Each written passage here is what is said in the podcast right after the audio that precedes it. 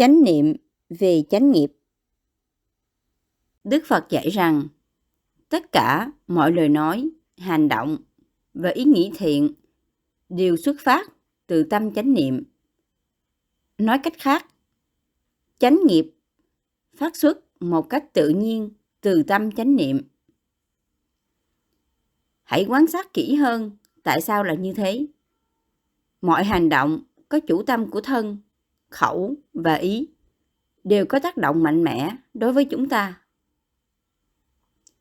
Khi gây thương tổn cho ai hay hành động sai trái, ta thường trải qua những bức xúc, vật lý, nơi thân, đưa đến trạng thái tâm bối rối, đau khổ. Chánh niệm giúp chúng ta thấy được những ảnh hưởng tai hại này một cách rõ ràng. Ta thấy rằng một hành động bất thiện dẫn đến cảm giác ăn năn. Cảm giác này đã dẫn đến lo âu, phiền muộn, khiến tâm không được thanh thản. Khi tâm bức rứt, chúng ta không còn khả năng định tĩnh. Hành động càng tiêu cực, thì tâm càng bấn loạn, lo âu. Vòng ác nghiệp đã thành hình. Qua đó, các hành vi bất thiện này lại ảnh hưởng sai khiến ta phạm thêm các tội lỗi khác nữa. Ngược lại cũng thế. Với tâm chánh niệm, chúng ta thấy rằng khi ta hành động với tình thương yêu, tâm ta trở nên nhẹ nhàng, an tĩnh. Tâm thanh tịnh sẽ giúp ta thêm hoan hỷ và giúp ta chú tâm định tĩnh sâu lắng hơn. Biết được điều này, ta sẽ cảm thấy hăng hái theo đuổi các thiện pháp thân và tâm, ta trở nên mạnh khỏe, trong sáng hơn.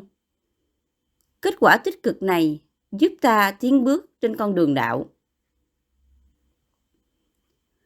Tôi còn muốn nói rộng hơn là chánh niệm trong việc trì giới dầu đó là năm, tám hay nhiều giới hơn nữa, cũng đều khiến ta thêm vẻ trang nghiêm, đẹp đẽ khi ta nói hay hành động với tâm chánh niệm vì các giới luật, ta sẽ cảm thấy tự tại, bình an. Và khi tâm không vướng bận, vẻ mặt bạn sẽ sáng láng, vui tươi. Khi nghĩ về những việc thiện đã làm, ta sẽ cảm thấy rất hoan hỷ. Tâm an lạc này tỏa sáng trong mắt và trên vẻ mặt của bạn. Người ta sẽ cảm thấy dễ gần gũi với những người như thế khi ta chánh niệm về chánh nghiệp tâm không vướng bận cũng giúp ta chú tâm vào mỗi giây phút qua đi nhưng không phải trong tâm trạng buồn nản thụ động ta dồn hết mọi khả năng và trí lực vào nhiệm vụ vừa ý thức được những gì đang diễn ra trong tâm và vừa giao tiếp khéo léo với thế giới quanh ta. Bằng cách đó, chúng ta phát triển được sự tỉnh giác về các hành động của mình. Tâm chánh niệm như thế càng trở nên thiết yếu hơn khi sức chịu đựng của chúng ta bị thử thách. Khi không bị ai thách thức, quấy rầy thì cũng dễ giữ gìn giới luật và hành động một cách hòa nhã. Nhưng khi có ai đó nói điều gì làm tổn thương hay chọc giận bạn thì tâm bạn có thể bị xáo trộn ngay trong giây phút đó. Tuy nhiên, nếu có chánh niệm, tâm sẽ xuất hiện đúng lúc để nói, hãy dừng lại trong giây lát để tâm bình tĩnh trở lại. Tốt hơn hết, không nên nói hay làm điều gì khiến ta ân hận. Nếu ta giữ được ý thức chánh niệm trong mọi hoạt động, thì khi bị khiêu khích, ta cũng sẽ nhớ để giữ bình tĩnh. Thí dụ, khi đang đau khổ vì mất người thân hay một tài sản quý giá, thì chỉ một kích động nhỏ cũng có thể khiến ta trở nên giận dữ. Lúc đó, ta phải cẩn thận gấp bội khi giao tiếp với người, giống như người không có giày đi nhẹ nhàng, cẩn trọng, tránh miếng vỡ. Khi ta bệnh hoạn, mệt mỏi, đói khát, cô đơn, đau khổ, bực bội cũng quan trọng như thế. Những lúc ấy, giữ được chánh niệm trong từng giây phút giúp ta nhớ đến trạng thái yếu đuối, dễ phản ứng hiện tại để tránh những hành động có thể khiến ta hối hận. Một trường hợp khác khi bạn phải hết sức chánh niệm là khi bạn cảm thấy mình đang ở trong một môi trường mà những thói quen trong quá khứ có thể lôi cuốn bạn vào việc phạm giới luật đạo đức. Một người đã từng ăn cắp dễ dàng, phải lập tức trở nên chánh niệm khi thấy cái bóp của ai đó nằm trong tầm tay. Một người từng nghiện rượu phải lập tức chánh niệm trước những ly bia miễn phí được trao tận tay. Một người đàn ông đã có gia đình thường phải đấu tranh với dục vọng.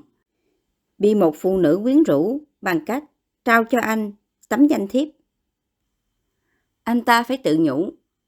Nếu tôi cầm lấy số điện thoại này, nó sẽ khiến tôi muốn phạm tội. Tâm tôi sẽ không còn được bình an. Tôi yêu vợ con và không muốn làm tổn hại gia đình. Tốt hơn hết là tôi không nhận hay vứt nó đi ngay lập tức.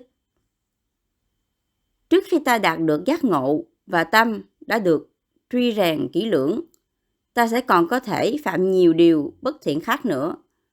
Trước khi làm điều gì mà ta biết là sai, ta nên dừng lại và quán tưởng một cách đầy chánh niệm về việc hành động này có thể gây tai hại cho ta như thế nào. Thí dụ, nếu ta cảm thấy bị cám dỗ muốn ăn cắp tiền của chủ, ta cần phải quan sát về hậu quả của hành động ăn cắp. Ta sẽ phải sống trong sự sợ hãi bị bắt. Nếu bị bắt gặp, chắc chắn rằng ta sẽ mất việc, mất danh dự và ngay cả sự tự do. Ngay nếu như ta không bị luật pháp trừng trị, thì lương tâm ta cũng sẽ trừng trị ta ngay lập tức. Ngay chính ý nghĩ muốn thực hiện một hành động như thế cũng khiến tâm không được an, thì tâm ta sẽ còn bị xáo trộn biết bao nếu ta thực hiện hành động đó. Khi một ý nghĩ bất thiện vẫn còn chỉ là một tư tưởng thoáng qua, ta còn có thể sống với nó. Nhưng một khi đã thành ra hành động, chắc chắn ta sẽ chẳng bao giờ được sống trong bình an. Ta cũng phải cân nhắc hạnh phúc ngắn ngủi mà một hành vi bất thiện có thể đem đến so với sự đau khổ dài lâu mà nó gây ra. Thí dụ, bạn có cảm giác muốn đánh ai đó. Ý nghĩ này có thể xuất hiện vì bạn tin rằng bạn sẽ được hả dạ sau đó. Tôi đã trả được thù, tên này lần sau sẽ không dám làm vậy nữa. Nhưng bạn không thể đoán được kết quả một cách chính xác. Người kia có thể cũng trở nên giận dữ và đánh trả lại bạn mạnh hơn anh ta cũng có thể đem lòng oán hận và âm thầm dự định tấn công bạn. Một phản ứng không khôn ngoan có thể dẫn đến những cuộc tranh cãi lâu dài và đắng cay. Tôi biết một người ở Tích Lan có hiềm khích lâu đời với hàng xóm. Để trả thù họ, anh ta xây một căn chòi cạnh bên giếng nước của nhà hàng xóm. Người hàng xóm than phiền, yêu cầu anh dỡ bỏ căn chòi, nhưng anh ta từ chối. Sau đó, những người trong nhà hàng xóm đều ngã bệnh. Việc tranh chấp giữa hai gia đình trở nên nghiêm trọng cho đến khi một người phạm tội sát nhân. Pháp luật điều tra và người đàn ông kia cuối cùng phải vào tù. Cả hai gia đình đều đau khổ, nhưng họ sẽ còn tiếp tục thù hằn nhau qua nhiều thế hệ nữa. Sự tranh cãi giữa hàng xóm ở đâu cũng có. Có hàng tỷ những cuộc tranh cãi như vậy nếu có những sự tranh cãi như thế xảy ra cho ta, ta phải ngưng ngay lập tức và cố gắng làm dịu tình hình. Những cuộc tranh cãi không kiềm chế sẽ làm tổn hại tất cả mọi người liên quan. Chánh nghiệp không phải do Đức Phật chế ra, mà sự thật luôn là các hành vi bất thiện sẽ mang đến khổ đau và gây ra hận thù. Như Đức Phật đã diễn tả ý tưởng này như sau hận thù không thể xóa bỏ hận thù chỉ có tình thương mới xóa được hận thù đó là luật thường hằng. Đức phật không nói luật đó do người chế. Nó không chỉ áp dụng cho người phật tử mà cho tất cả mọi người. Với tâm giác ngộ đức phật có thể thấy rõ ràng các hậu quả xấu ác là do các hành vi sai trái gây ra. Ngài đã dạy nếu hành động hay nói với tâm uế nhiễm, đau khổ sẽ theo sau ta, như bánh xe theo dấu chân con bò. Nếu hành động hay nói với tâm trong sáng, hạnh phúc sẽ theo ta, như bóng theo hình. Chánh nghiệp không chỉ giúp tâm ta được thanh tịnh, mà nó cũng ảnh hưởng tích cực đến mọi người quanh ta. Có lần tôi được nghe một câu chuyện về một vị tăng đã thể hiện cho người khác thấy sự chánh niệm về chánh nghiệp có thể giúp người khác như thế nào. Ngôi chùa nơi vị tăng ấy sống có một cây mít đang ra trái. Mít rất ít lợi cho cuộc sống ở tu viện. Mỗi trái mít lớn với những hạt to đầy chất protein và những muối mít dày có thể dùng để nấu ra nhiều món. Những gia đình nghèo khó không đủ khả năng mua thực phẩm có thể sống nhờ vào cây mít. Mặc dù mít không phải là loại trái cây có giá, nhưng việc hái trộm mít trong những khu vực nghèo khó đôi khi khiến kẻ trộm phải mất mạng. Một đêm kia, vị sư nhận biết có kẻ trộm đang hái mít trong chùa. Kẻ trộm đang ở tích trên cành cây cao và thả từng trái xuống bằng một sợi dây thừng để nó không rơi xuống đất gây ra tiếng động và gây sự chú ý. Kẻ trộm có cách thắt sợi dây quanh trái mít sao cho khi nó vừa chạm đất thì sợi dây giãn ra.